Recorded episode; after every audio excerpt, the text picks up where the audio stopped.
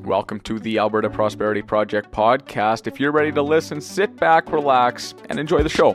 Thursday, August 4th, 2022. Welcome to episode 13 of the Alberta Prosperity Project podcast. I'm your host, Hunter, today, joined today with Tanner, who is up in Lloyd with a fresh new haircut. Tanner, how are you? With a fresh haircut. What is the consensus? I quite like it. I think it's very funky.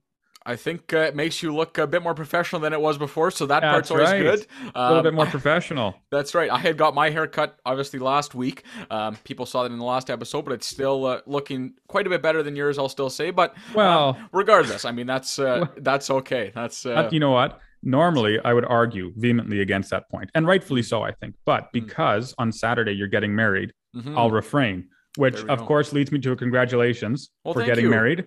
That'll be fun. That. We're uh, off at the lake to get married. Hey, or you are. Betcha, and, yeah. Uh, the lady yeah, is guys... still, she hasn't run away yet. Not yet. She's still got a few more days, obviously, from when this uh, episode releases. So um, hopefully by the next episode that I am featured on, I will. Um, hopefully be married at that point that's uh, that's always the goal obviously i do apologize for the mess none of that stuff is mine um, my house is now being overtaken by plants and by um, lots of things that i didn't think that a, a house needed but uh, i guess as a ah, bachelor you don't think about that stuff so totally no um, yes I'm single, and so as you know, I'm living the minimalist life. Mm-hmm, mm-hmm. I have two desks here that are shaped in the form of an L, and mm-hmm. everything I need is on the desk. Believe it or not, I have my books, and I have my papers, and I have my computer, and it's great because you're quite mm-hmm. correct insofar as you know, keep it low key, keep it casual. Mm-hmm. You know, nothing too major. I do like I do like some nice uh, decorations and so on, but uh, yes. I yeah, I expect the house to become quite a bit more full. Hey, I the, think uh, so, apartment.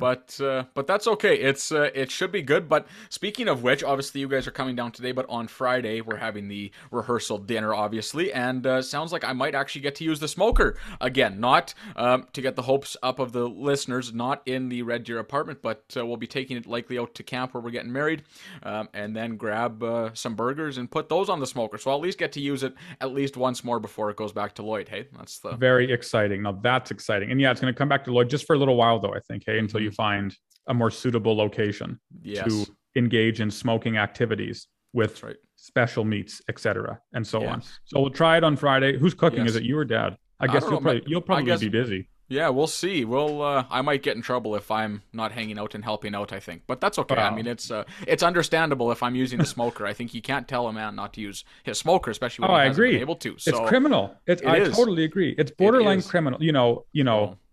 Man is never more like a king than he's mm-hmm. than when he's by his barbecue.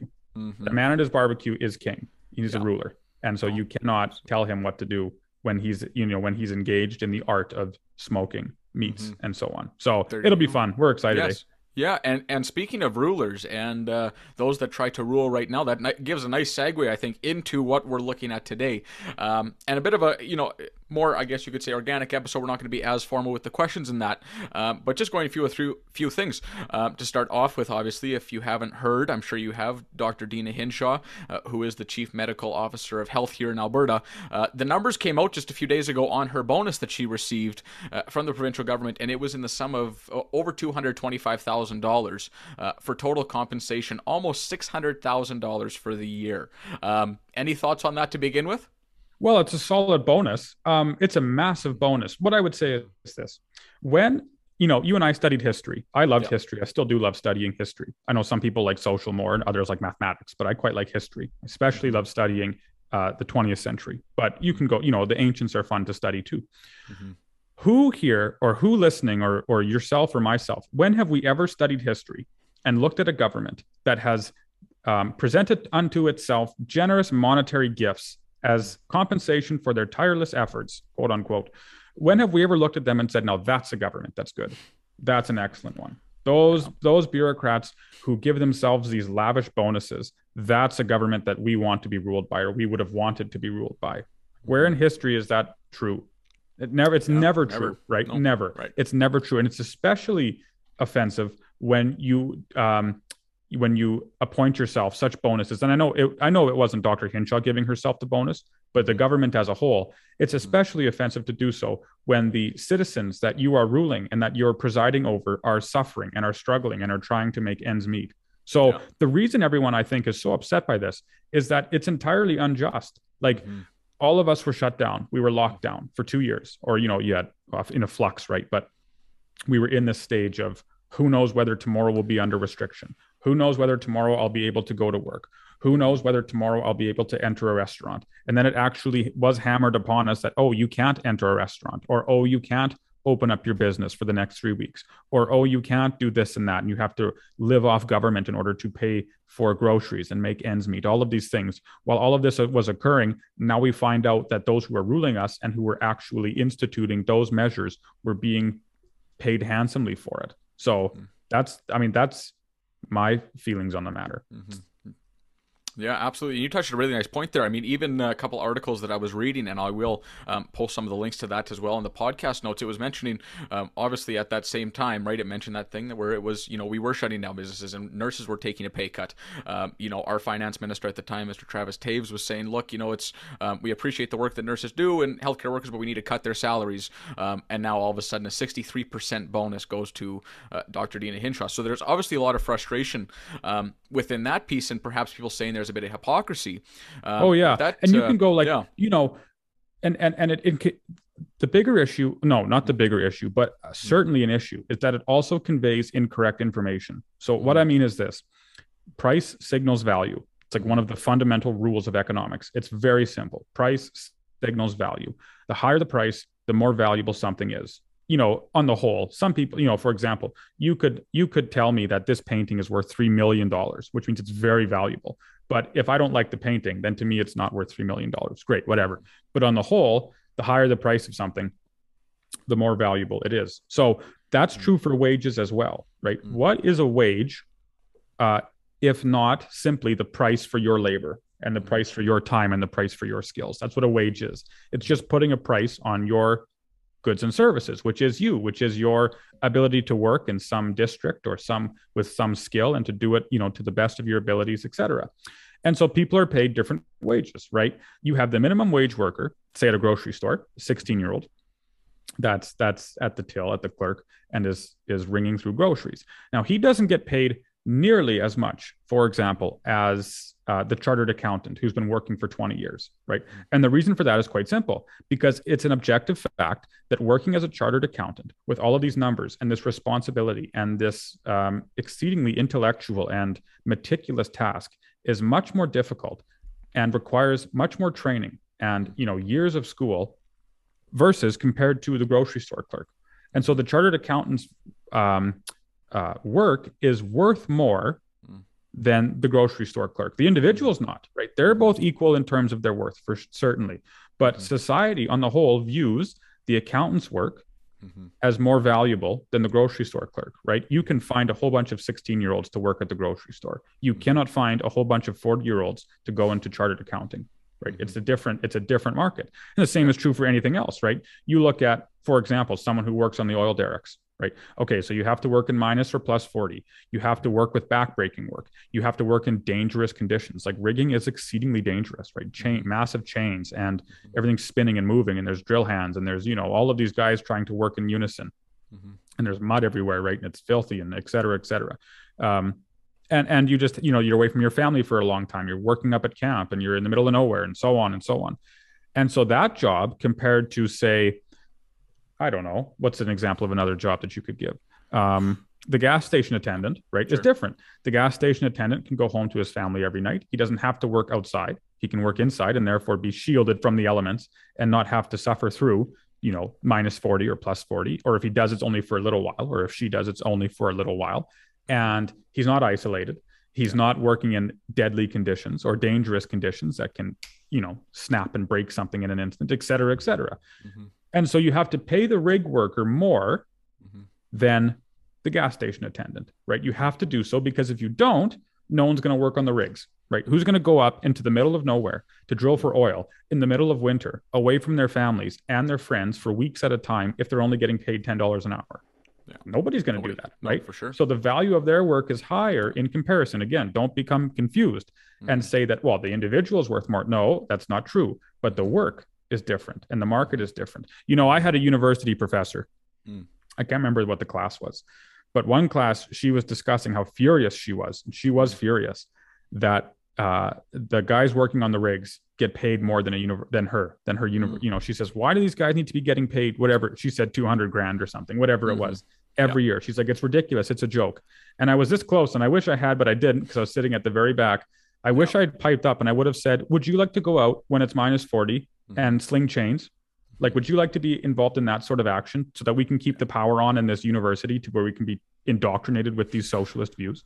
Yeah. That's what that would have been a solid response. And if I was quicker, if I was wittier, I would have done it. But I didn't. Yes. It's one of those things like George Costanza where you Yeah. go home afterwards and say, "Darn it, I should have said that." You know, where you know, and he goes you know, with the shrimp. Yeah. That's a funny yeah. episode. Yeah. Yes. Anyways, so that's Yes. what I would have done, but I didn't. sure. But it's true, right? The market is different. If you're a university professor, you're inside. It's warm. Yeah.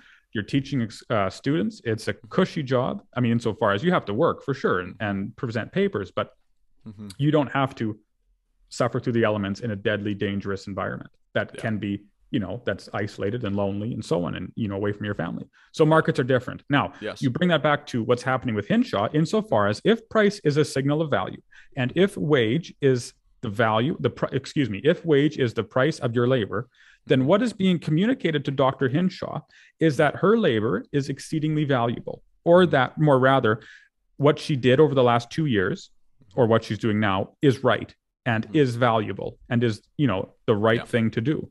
That's what's being communicated to her. Now, the reason that we're so upset, right, as individuals in Alberta, and most Albertans are, at least from what I can tell by the comments, we're just speaking objectively here, right? This isn't even partisan. You just look at the global news comments or the mainstream Mhm. media comments on there, and people are not happy with this. People are upset because, well, first, they weren't earning that bonus, even though, um, you know, because they were suffering under these these lockdowns, and two, because we're not certain. Well, I have my own opinions, right? That what happened was the right thing. It wasn't the right thing Mhm. right that's our contention is that this wasn't the right thing to do right? Mhm. again and it's actually i think disingenuous to blame dr hinshaw she's just Yes. acting as a rational individual here. She didn't give herself the bonus right? It was handed to her. So that actually is i wouldn't be yelling and screaming at her you know Mhm. insofar as oh maybe she could have refused it i guess i don't know. But Mhm. for me that's that's not the issue is that you know it was you have a select group of powerful oligarchs in this bureaucracy who just give themselves you know bonuses and write out checks to those who are at the very top. Meanwhile you're cutting wages and not allowing people to work at the bottom right? Yeah. because you got to close down and lock down. And so it conveys this um, false information so to say right? Mhm. that's that's how i would put it. That's the issue. That's Yeah. the issue. Absolutely, and that uh, when you were mentioning those examples of the difference between the workers, um, you know, for those that don't know, I obviously don't think I mentioned on the podcast, I do have a large passion for aviation, and so um, you know, a pilot is going to be paid very, very differently than a flight attendant. While they're both um, equally important, and I sure would not want to be a flight attendant, I'd happily be a pilot. Um, you Right. Know, um, you know, the Right. pilot usually is making much more, and um, you know, the training costs are so much higher, the risk is so much higher, the the responsibility is so much higher. Um, but speaking of planes, I'm sure that uh, another thing that people have heard in the news um, is that our Prime Minister, Mr. Justin Trudeau, has um, recently been on a lot of trips in the month of July. Uh, you know, I'll just give a quick stat and then maybe get your opinion on this as well. Um, but I mean, obviously, greenhouse gases and climate change are a forefront for this government that we have right now. Um, and the average Canadian, you and myself and our listeners, will emit about four tons per year. That's just, you know, with driving, with heating our homes, everything that we do.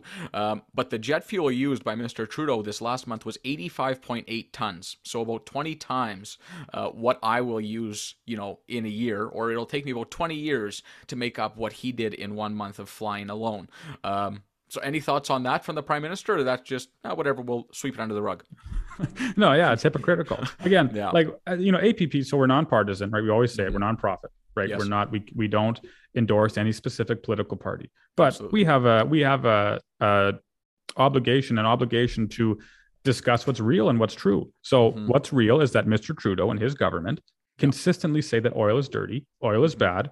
We're sick. We can't use fossil fuels. We have to go green, et cetera, et cetera. But then he turns around and, and does this.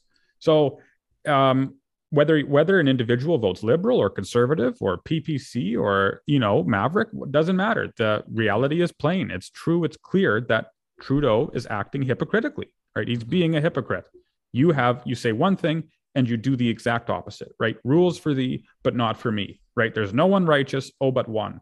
Right? This is that kind of this is what uh, we continue to see again and again and again. Like the theme of this podcast really is this sort of is this government corruption, right? Where where all of these rulers that that are uh, granted this power tell us one thing and they force upon us laws and restrictions for the citizenry but they do something completely the opposite. So mm-hmm. okay so we're supposed to lock down. We're supposed to not work right? We're not allowed to go into the office. We're not allowed to make a living for ourselves. We have to live off government as i mentioned to get groceries.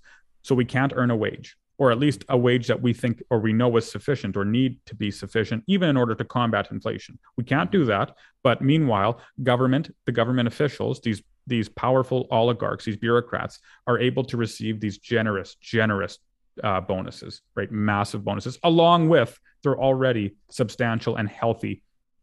I would yeah very healthy wage like ex- maybe exceedingly healthy right? Mm-hmm. so they're already not poor but you add a bonus on top of it right? It smacks yeah. of insult. And again i'm not i'm not knocking the wage itself right? Individuals yes. should be able to earn money. That's a different conversation. Whether one sure. thinks it's too high or not that's not for the purpose of this podcast.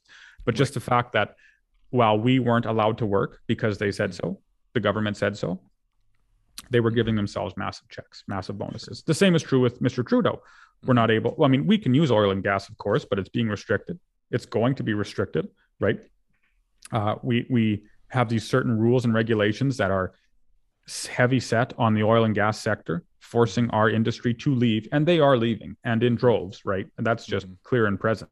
Mm-hmm. You have all of these rules and restrictions in order to curb our usage of gas and and oil and diesel and and et cetera, et cetera, et cetera.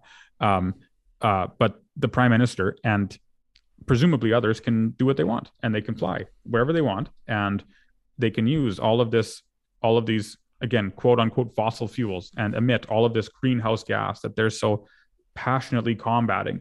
But for them, it's okay, right? If we do it, it's not. And again, you can't be, you can't confuse it. And we're not saying that taking a vacation is bad.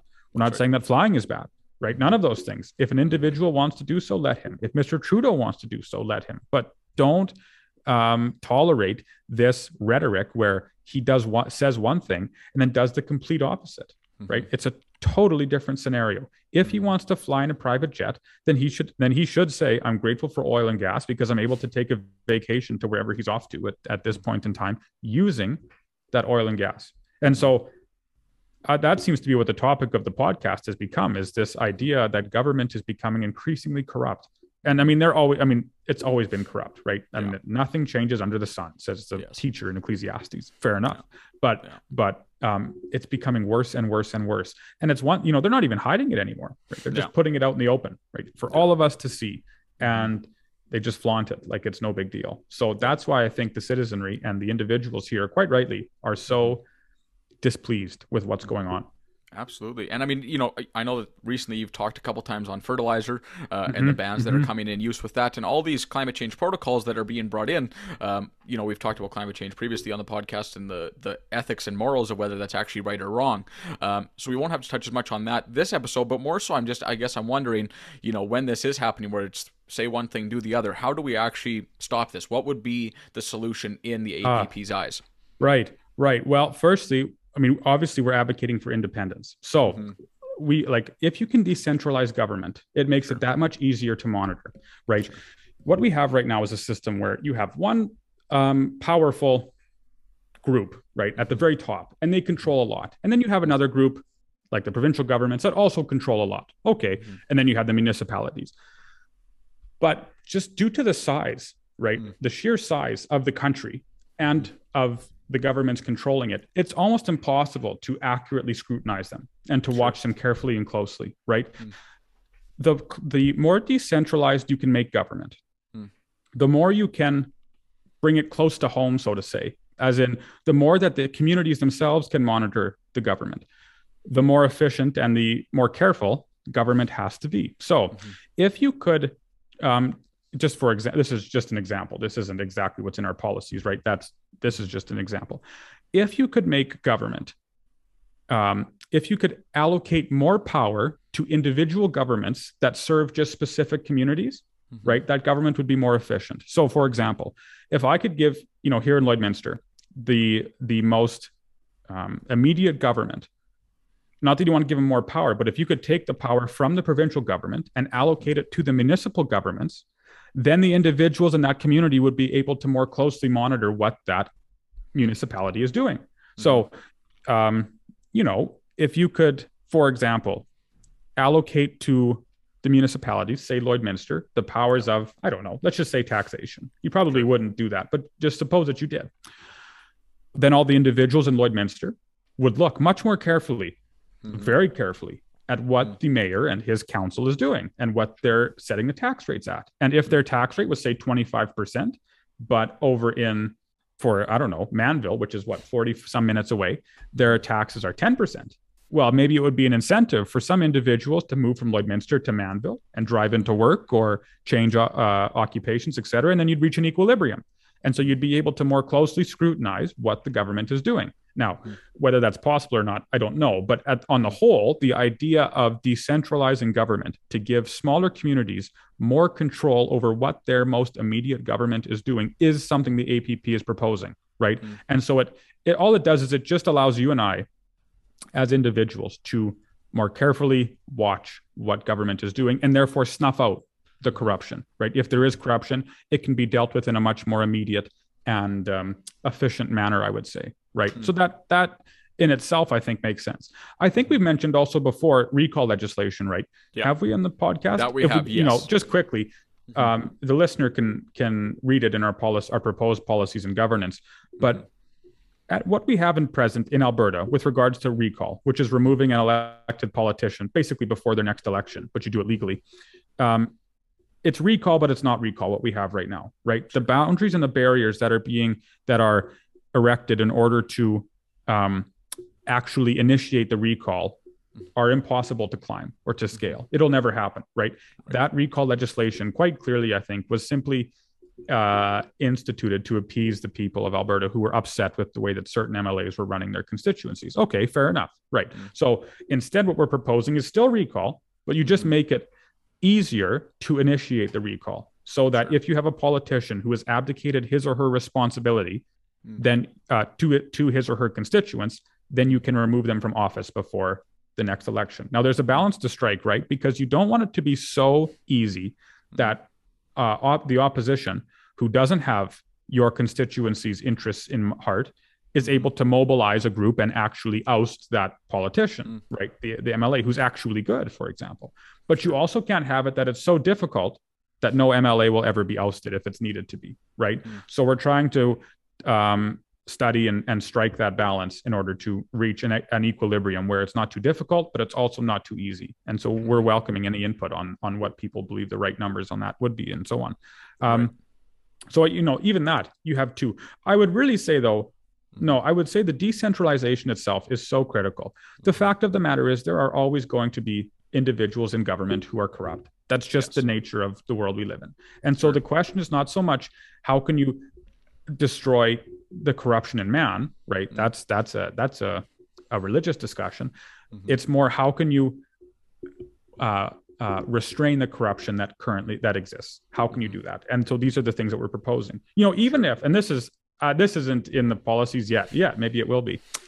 Um, but what if we did this? What if for every percentage of inflation hmm. that um, so sorry, for every time inflation increased one percent in the sure. country, what if you had a law that said that the uh, you know MPs or MLAs, whatever you have it, have to reduce their salary by ten percent? Like you have to, right? They'll what would that get negative? They'll try to get to de-inflation, negative. Oh yeah, inflation. totally. yeah, yeah, you'd have to put a clause in there. It only goes to zero, but yeah. nonetheless. Okay, so what if you did that, right? You would see inflation totally. drop so fast, right? You'd see well, or you'd see them, uh, you know, maybe taking bribes, but they already take bribes now, mm-hmm. right? it's just that's just the way it is, and so. Um, you have to cut that out as well. But what if you did that? Oh, it certainly sure. would look different, right? Sure. It would certainly look different. Or you could do the same thing with the housing market. Sure. If the if you inflate the housing market by introducing, well, you know, all of this, um, what would you call it, banking magic, so to say, mm-hmm. where you have money created out of thin air, and people are able to finance and refinance and triple refinance their homes to introduce more, you know, equity injection and all of these words that mm-hmm. sound large but are really just playing magic tricks, right? Mm-hmm. Maybe you could um, entice a politician through other measures to stop that sort of thing, right? Sure. With benefits and and and um, what's the word? What's the proper word I'm thinking of?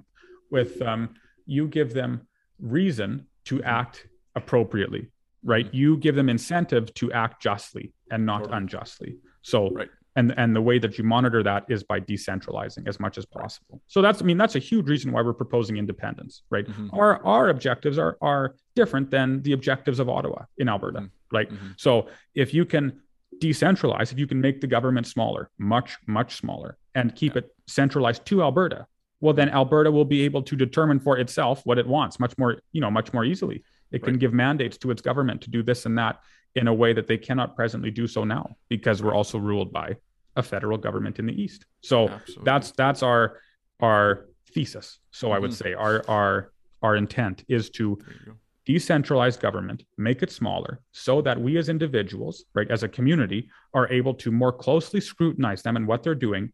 And when corruption arises, as it most probably inevitably will, according to history, we're able to snuff out that corruption as quickly as possible and keep the machine running as efficiently as possible, is how I would say it. Yeah, absolutely. Yeah, and if you want to help stop that corruption or at least put those barriers on it, like we mentioned before, I encourage you to check out our website and consider becoming a member. That is what helps keep the podcast going, keep the project going, and help us gauge our support all across this province. And so, if you want to do that, you can head to our website. That's albertaprosperityproject.com. It's also there that you'll see our proposed policies and governance documents, like Tanner was mentioning before. You can see everything that we're actually putting forward, and you can also give your advice on that. You can reach out to contact at albertaprosperity.com and and that's how we're going to hear your feedback and uh, how we can learn from that as well. So, uh, with that said, if Tanner can figure out how to uh, use Zoom by himself next week and learn how to record by himself, maybe there will be a podcast coming out. We'll see. Um, maybe. maybe. No promises on that. But if not, uh, if we don't see a podcast next week, we'll for sure be back in a couple weeks, uh, hopefully with a ring still on my finger. That is what we are crossing our fingers for. So, with that, thank you so much for talking to me, Tanner, and uh, look forward to seeing you soon. You bet. Have fun at the wedding. Bye.